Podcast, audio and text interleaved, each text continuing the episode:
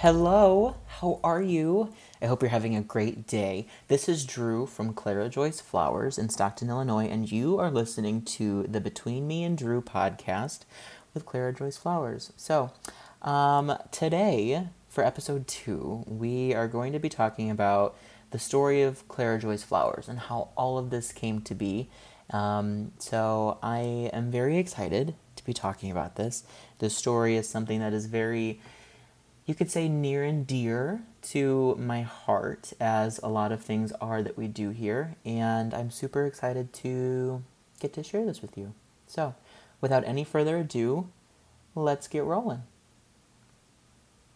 So, Clara Joyce Flowers is um, the name uh, and the whole story, everything is, is a long process. Um, it, it I want to start the story from the beginning because everything kind of all plays a role into what um, or how we we came to be.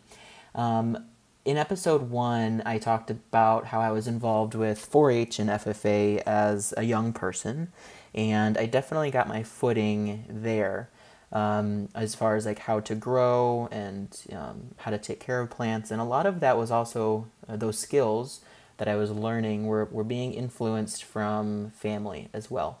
Um, when I was younger, I would spend my summers with my grandma and great grandmother in their gardens, learning how to care for things and, and, and uh, tend for a seed, take care of that young plant, and then eventually um, harvest something useful off of that. And that foundation, or those fundamentals that I was learning at such a young age, um, have definitely played a huge role in my ability to teach others, uh, communicate how to do and why to do the things that we do here on the farm um, as far as growing crops. And um, that ultimately was um, the seed that sparked, or the seed, the seed that germinated into um, the dream of having this farm. So, like I mentioned previously, I was involved with 4 H and FFA. And when you're in the 4 H program, which is the, the first, first youth organization um, that I was in, you have the ability to show and exhibit projects that you've been working on um, at a summer fair. And I was, as to, to no surprise, very interested in the project areas of vegetable gardening, flower gardening, um, anything with, with horticulture and agriculture. Um, so I would be showing like laying chickens, and I raised laying hens for years, and meat chickens, and all that fun jazz. But going back to vegetables and, and horticulture, when you're exhibiting um, things or specimens in those project areas, you have to follow a, a rubric. So you have to have 12 green beans that are identical or, or five tomatoes that look exactly the same.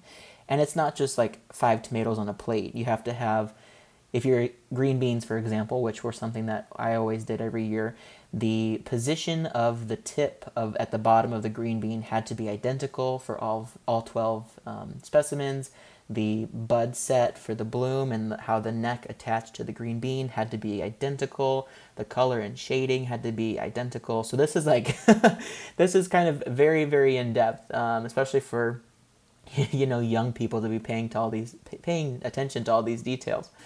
Um, but um, when you're doing all of that, you have to be growing a large amount of produce or green beans or tomatoes or whatever it is in order to be able to select those show specimens.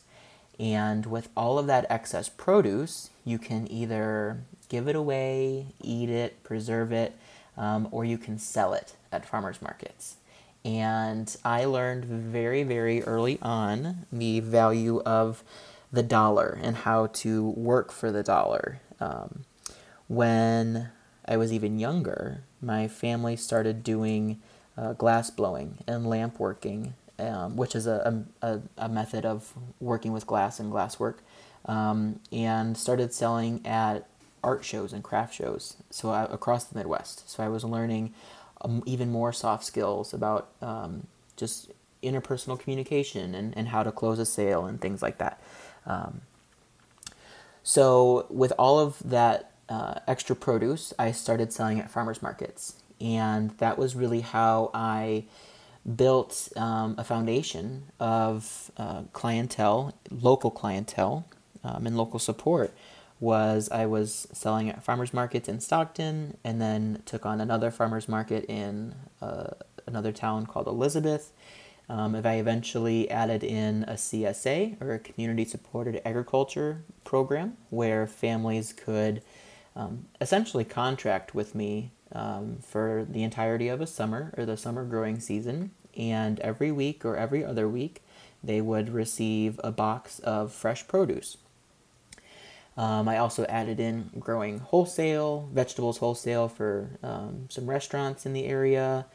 And all of that kept growing and growing in more farmers markets and just bigger and bigger um, all the way up through high school. And that business was called Grossinger Produce Farm.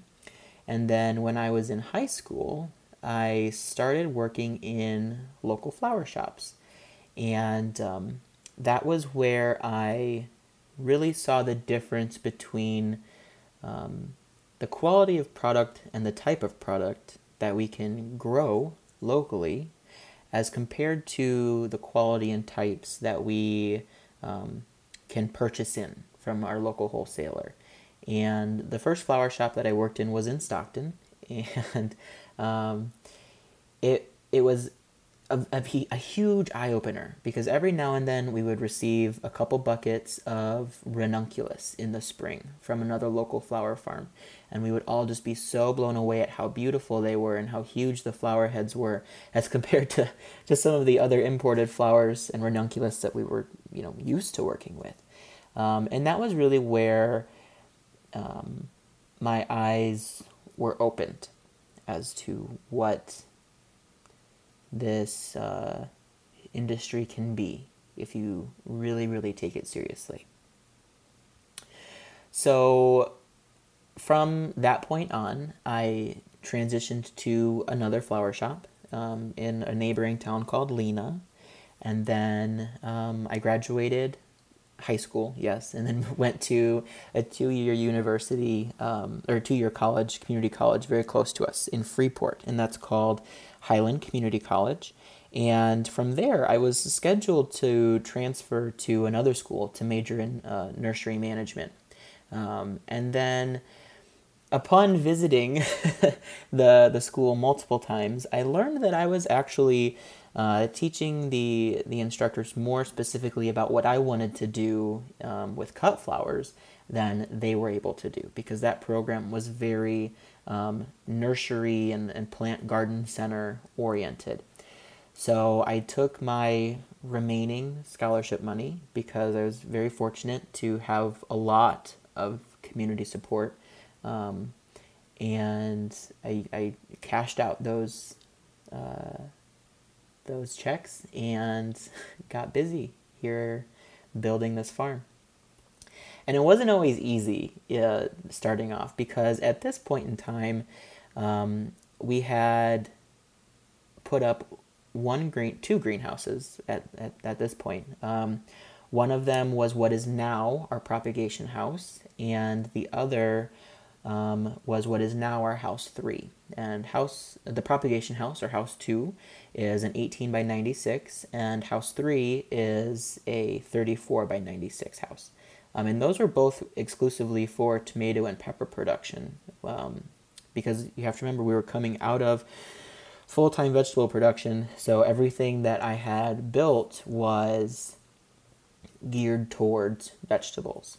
And um, it was a relatively easy transition from vegetables to flowers um, when it comes to the actual physical practices of growing.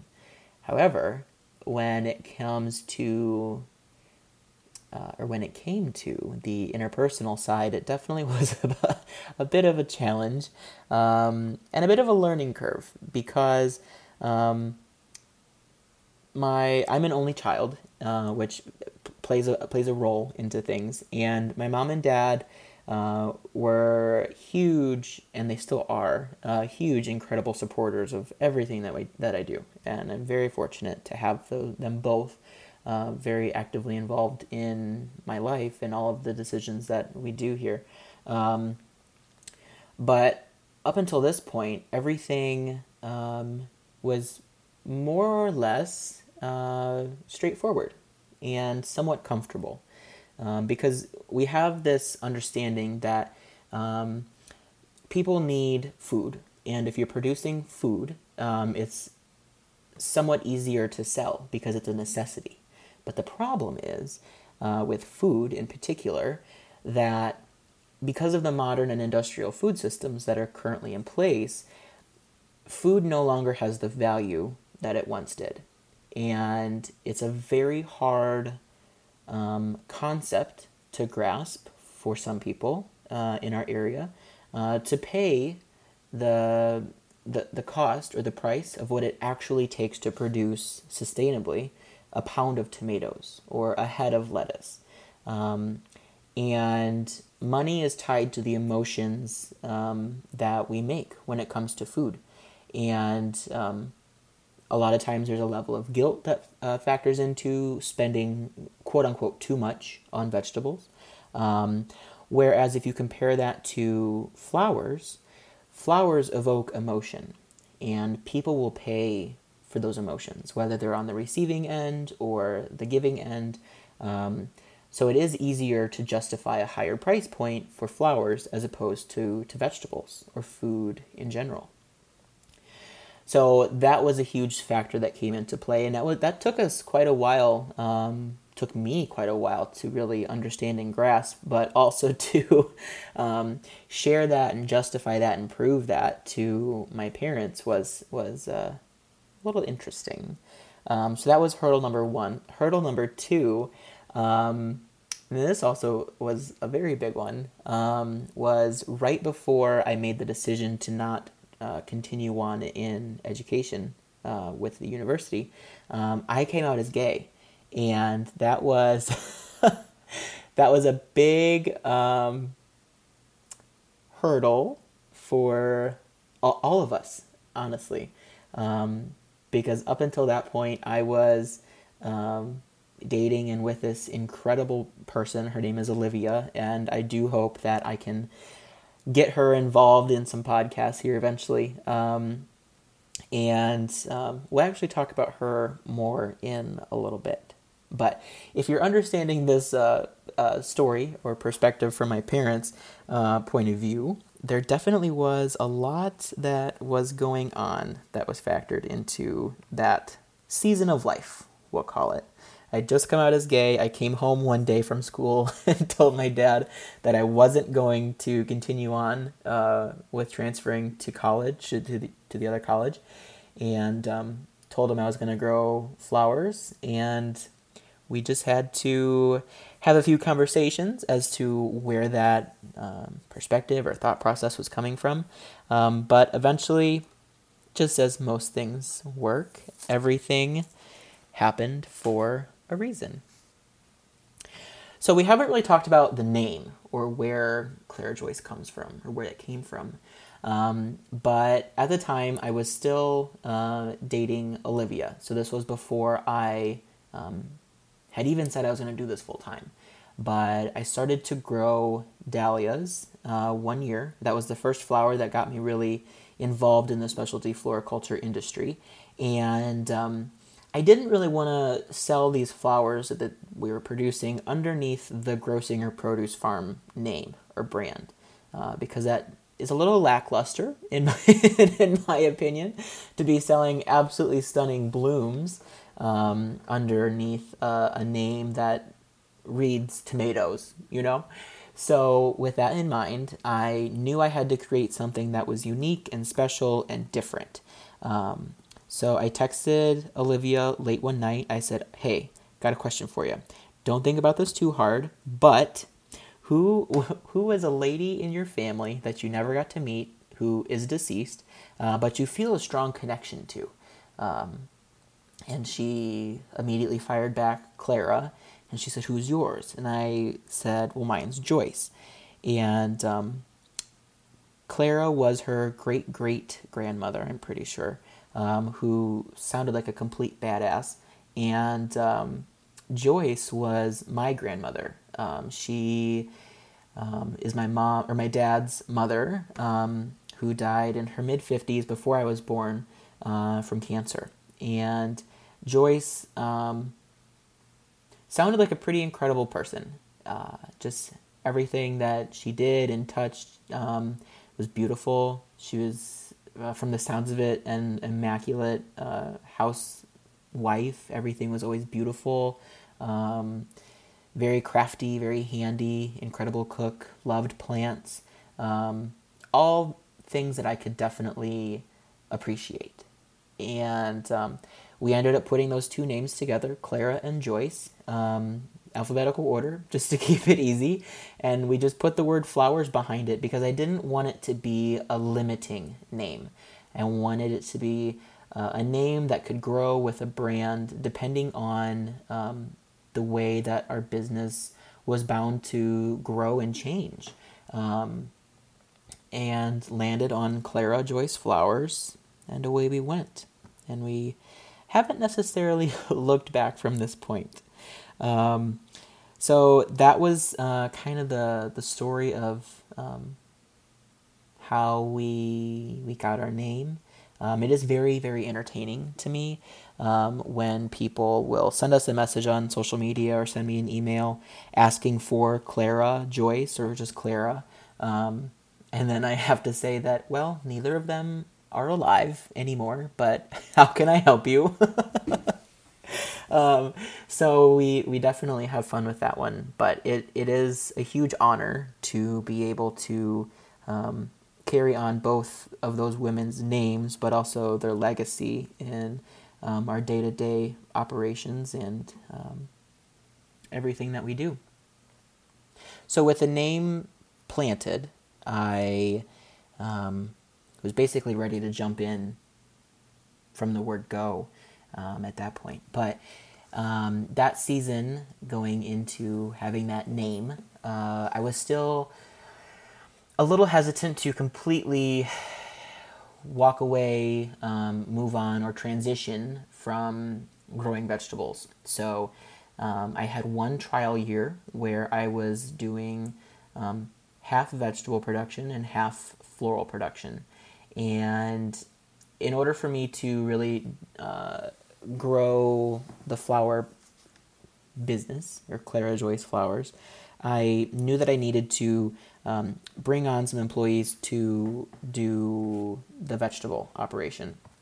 And that I think was the biggest factor that was able to play into the, my decision of, of moving full time with flowers.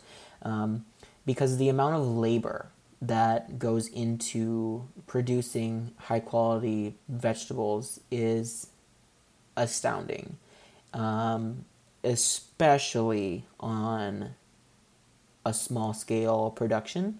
Um, because when we were growing vegetables, very, very little of what we were doing was done in an automated manner. So, all of the transplanting was being done by hand. All of the trellising for the tomatoes was done by hand. All of the harvesting was done by hand. And I'm not saying that much of that is different with flowers, but it's just heightened to another level with produce on a small scale. So, being able to really, really keep track in a detailed manner the amount of labor and expenses that were going into vegetable as compared to my expenses and labor going into flowers made it a much easier decision um, at the end of the year. Um, one thing that you'll kind of learn from me in the long run once we get going into more episodes and into more detail on a lot of topics, um, numbers play a huge role in the way that we make decisions. And that was something that I learned very early on is that yes, it's important to have um, emotions to feed into and to take into account when you are making business decisions, but in reality, the numbers have to work, and if the numbers don't work, and this is your business this is your source of income this is this is how you are paying your rent and purchasing your groceries this is your livelihood you have to be able to place those emotions on the back burner and focus on the numbers, those hard numbers, because very rarely do numbers lie. And that is something that I think is lost in translation uh, when it comes to either starting a business or starting a farm, which is also a business, um, or really doing any any decisions. Um, numbers are very important to factor into things, and I also had a huge passion for for flowers as well. You know, I'm coming to this uh, specialty flower production um, industry from the florists or floriculture industry. So, um, and the event industry as well. So I definitely saw everything from a large picture. I, I knew that where we were at geographically um, and our clientele, I didn't have a whole lot of quick growth and sustainable growth when it came to vegetables, whereas with flowers, um, that was a different story. So I um, used that trial year as uh, basically a, a launching point to figure out what was going to be the trajectory of our farm. In that trial year, or the year after the trial year, I should say, um, I really went super, super crazy heavy with um, dahlias because I knew that if I wanted to gain the attention of area florists, Chicago florists, um, florists in Madison, um, Milwaukee, Iowa City, Des Moines, uh, the Quad Cities, I needed to have something that um, visually was incredible to show on social media because that is uh, social media is was and is still currently our main avenue of advertising. It's where we tell our story. It's where we show the stunning flowers and the beautiful product that we're producing. So that first year, I'm I'm pretty sure um, my wholesale suppliers thought that I was absolutely insane because here I come, this this kid that nobody's ever heard of, um, and I'm purchasing like ten thousand clumps of dahlias, um, just because I knew that I had to do something huge in order to be noticed.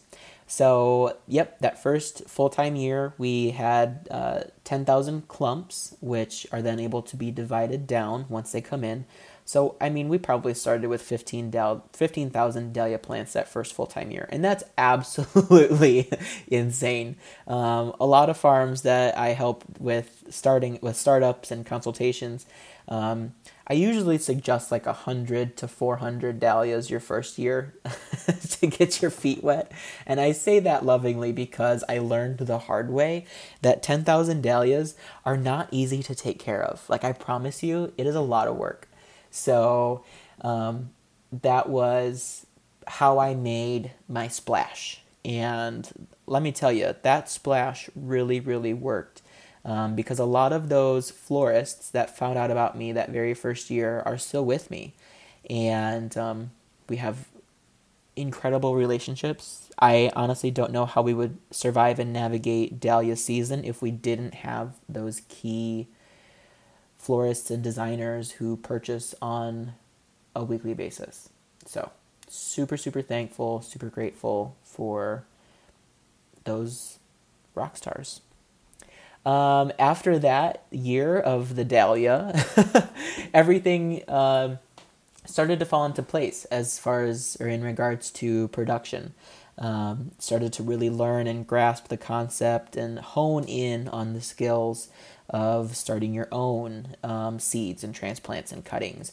Um, really utilizing high quality um, inputs and learning the differences between soil composition and, and germination mix and finding those really reputable companies. Um, and we'll go into more about sourcing um, in episode four, I believe.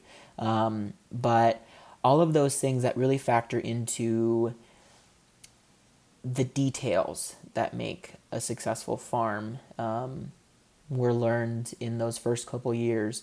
Um, because there really is no formal place that you can go for education um, in regards to commercial cut flowers that is going to be able to tell you everything you know. Um, there are online workshops and, and um, courses that people sell that say that they've got the special sauce, but the reality is, is that they don't. They just have a book that they can sell you. And a lot of those things you can ask local growers, and people will help you. I'm not saying that that's not an option, but a lot of what is crucial, you have to do, fail, and learn from. That's the reality of it. And I can't even begin to tell you the thousands of dollars that we have spent on projects that never worked out. But honestly, I don't think that I would or would want to change that method of learning. Um, I jokingly will say every now and then that that's my college tuition. That's that's my tuition on how to to do my job better. That's how I learn. Um, is going on a limb, trying something, uh, trying something that someone says works for them, learning that it, it might work in Oregon and Washington, but in Northwestern Illinois, that ain't gonna fly, baby. So being able to um, pick those things apart and really do it on your own um, is something that was very, very important in building what we have now. Um, also, in those first few formative years, it was very apparent to me that I had to get really good at training uh, people on how to do the, the, the task at hand. Um, because when you're growing volume of cut flowers, it should be very clear to you that you cannot do it all on your own. Um, and if you are in the position of starting a farm or you've been doing this for a few years and you don't have reliable employees, the biggest thing that I can tell you one is to find out where you want your business to go. Do you want it to be wholesale? Do you want it to be retail? XYZ, where do you want your business to go? And number two, if you see yourself either losing sales, losing crops, XYZ, whatever the case may be, it's already past the appropriate time to bring people into your organization, into your business, into your life to help you. And that was something that I really struggled with in the beginning because I had this tenacity that said, "Oh, I'm just going to do it on my own because it can't be that hard." Um, and I also had the thought process of, "Oh, well, if this isn't that hard, then anybody can do it. So why would I want to educate someone on that? Because they'll just go do it on their own." And while some of that does hold true to certain things, um, the reality of it is is that not everybody wants to do everything on their own. Some people just want to work for an organization that they find alignment with and that they you know love being outside and they love working with plants and they love that every day is different and those are the people that really elevate your business. And that's something that i it took me a long time to grasp. Um, if you can find those people, and it takes time to do that, and if you can train those people and, and show them why you do the things that you do, not just tell them to do um, XYZ or go tell them to, to deadhead the zinnias, but show them why you deadhead the zinnias. You know, teach them that you, remo- you remove those spent blooms from the plant so that it can put energy and more focus into producing more flowers for you to sell. Um, those are the things that took me a while to really grasp. Um, and we'll we'll dive into more with with details and on employees and crew and team members and all that fun jazz in another episode. Excuse me. Um, but that was something that took me a while to grasp when I was um, getting Clara Joyce flowers to where we are now. And I say where we are now because I know that that is this space that we're in right now, um, this metaphysical space, is not where we're going to be forever. Um, I remember saying early on that, you know, I hope in five years we're not doing the same thing. And it's very true. We're not doing the same things that we were doing five years ago. Um, and I think that's one of the beautiful things about, you know, ru- running your own business, especially when you're so new and, and fresh and green into the industry, is that everything is in a constant state of motion. Everything is changing. And if you have the ability to roll with those changes and um, adapt constantly, I think it's one of the beautiful things that really factors into how well your your business is able to stay relevant. Um, also, diversity is incredible, um, both in the people that you have in your circles, um, but also in your offerings as a business. Um, you know, it's very easy to get comfortable in growing just one thing or one avenue of sale. Um, but that's not always the smartest thing to do when it comes to business. So we'll talk about more of that again. All right, so I think we are starting to round out uh, the story of Clara Joyce Flowers and how all of that came to be. Um, so I do hope that you were able to learn a few things today uh, from this podcast. This was a lot of fun for me to go down memory lane and, and talk about kind of how we got to where we are and some of the stumbles and things that were were huge to me. So um, I do hope that um, you are able to follow us on social media. We are on um, Instagram. We have two accounts on Instagram. We have our farm account, which is Clara Joyce Flowers, and we also have a wedding design account called Clara Joyce Weddings. Um, so you can follow us there. We're also on Facebook under Clara Joyce Flowers. Um, if you would like to support us and our employees, we've got merch, merchandise, um, we've got spring plants and tubers and all that fun stuff available available for purchase on our website called clarajoyceflowers.com. Um, and also, depending on your streaming platform for um, this podcast today, go ahead and like, comment, and subscribe to our podcast.